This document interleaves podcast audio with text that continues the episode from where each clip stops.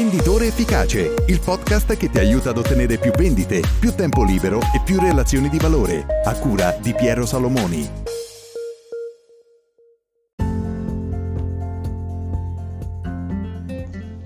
Ciao, benvenuto in una nuova puntata di Venditore Efficace.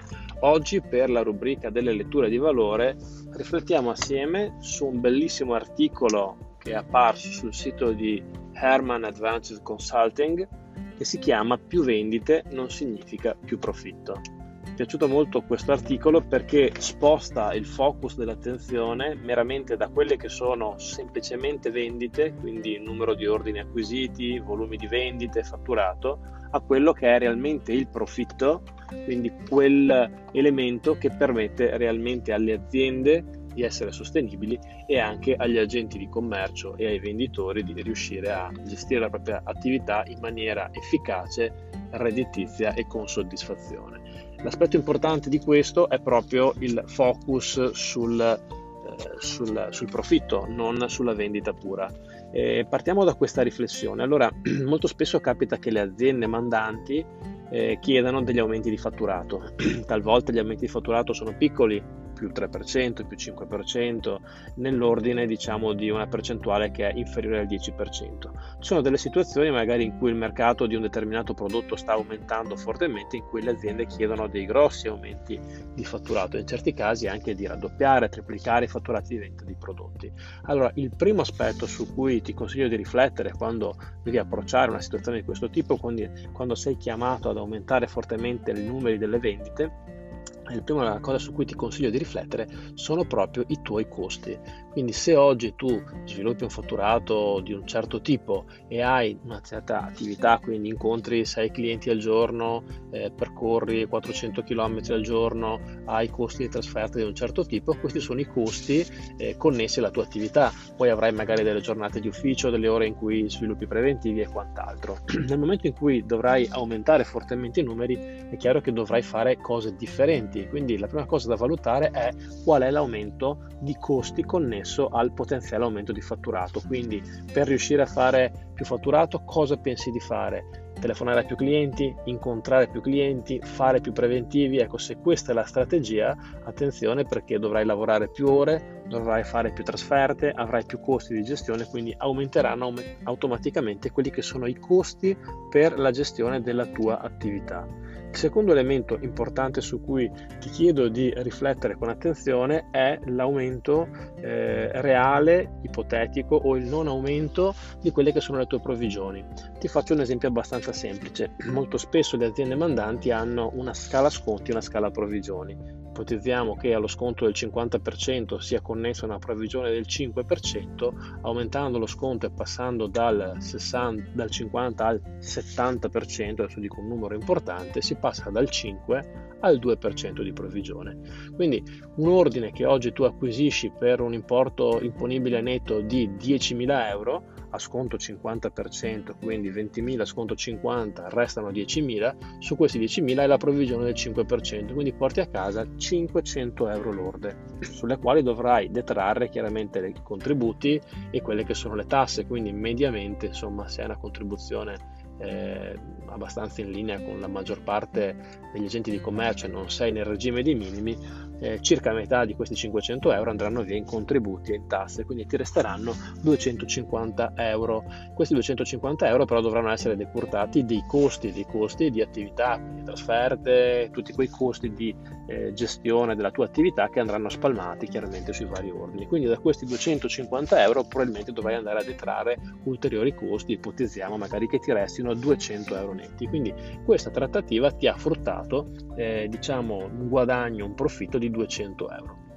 Oggi ipotizziamo che l'azienda ti chieda di aumentare fortemente i numeri e quindi tu decida di eh, applicare una strategia aggressiva in cui chiedi a tua volta ai tuoi clienti di aumentare i fatturati e loro ti chiedano per raddoppiare i fatturati d'acquisto di aumentare fortemente le scontistiche. Tu passi una scontistica dal 50 al 70 riducendo la provvigione dal 5 al 2%. A questo punto i famosi 20.000 euro sconto 70 non saranno più come prima i 10.000 euro ma verranno a loro volta ridotti, quindi saranno, se faccio bene il calcolo, circa 6.000 euro. Questi 6.000 euro eh, avranno eh, una provvigione del 2%, quindi avrai 120 euro. Quindi l'aumento di sconto e la riduzione di provvigione ti fa passare sullo stesso imponibile di listino da 500 euro a 120 euro. Questi 120 euro dovranno essere decurtati di tasse e eh, contributi, quindi da 120 diventeranno 60 e a questi 60 dovrai andare a togliere i costi vivi che magari, come ipotizzato prima, erano 50 euro, quindi ti restano 10 euro. Allora il, il ragionamento è una commessa che prima ti sviluppava 250 euro netti, ora te ne sviluppa 10.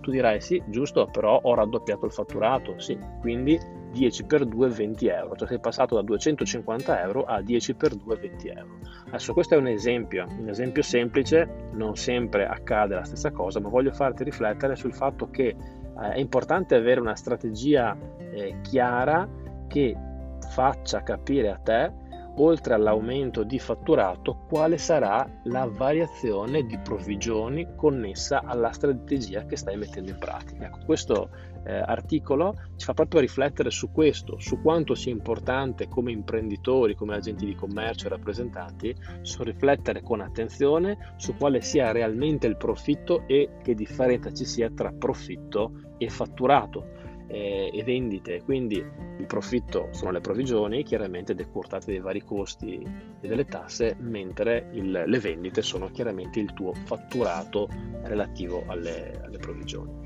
Eh, quindi questi due elementi estremamente importanti ho voluto riflettere su questo articolo e riportarlo proprio nella casistica di un agente di commercio. L'articolo che ti lascio poi sotto in descrizione è un articolo in inglese, non parla necessariamente degli agenti di commercio, ma parla in generale delle aziende. E ricordiamoci che però le aziende molto spesso quando passano eh, da vendere un prodotto a sconto 50 a passano a uno sconto 70, molto spesso siccome hanno una redditività comunque elevata, eh, voglio dire, togliendo quel 20% in più di sconto, non passano come nel tuo caso da 250 euro a 20 euro. Probabilmente avendo un margine di contribuzione molto più ampio, questa riduzione dovuta allo sconto non è così importante e soprattutto le aziende hanno dei manager, delle persone che specificamente sono pagate per fare questo, le quali calcolano proprio quali siano diciamo, le scontistiche adatte per poter avere una redditività e un profitto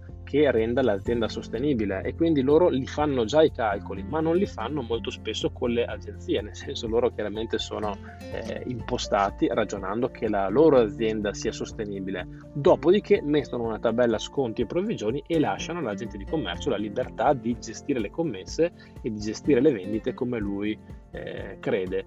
Molto spesso però gli agenti di commercio, essendo meno organizzati, non avendo la struttura, non avendo l'esperienza, non avendo le persone alle spalle che possono fare questi corti, cosa fanno? Non fanno altro che cercare di rincorrere l'obiettivo che l'azienda mandante pone loro e fanno tutto il loro possibile e quando non riescono, come dire, cosa fanno? Abbassano gli sconti, si rendono più disponibili, lavorano di più, ma questo in moltissime situazioni non è la chiave di lettura giusta, anzi può diventare, come abbiamo visto nell'esempio, estremamente controproducente. Ecco, ti lascio sotto eh, il link a questo articolo se vuoi approfondirlo, è un articolo in inglese.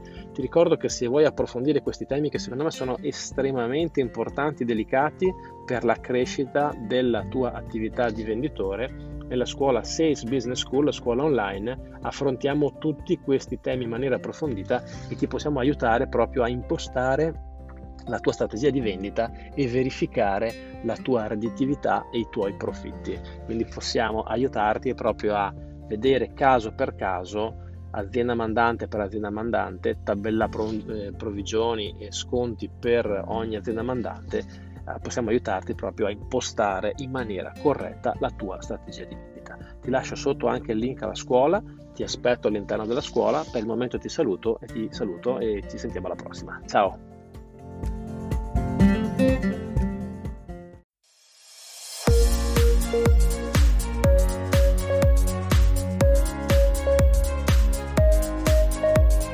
Venditore Efficace, il podcast che ti aiuta ad ottenere più vendite, più tempo libero e più relazioni di valore, a cura di Piero Salomoni.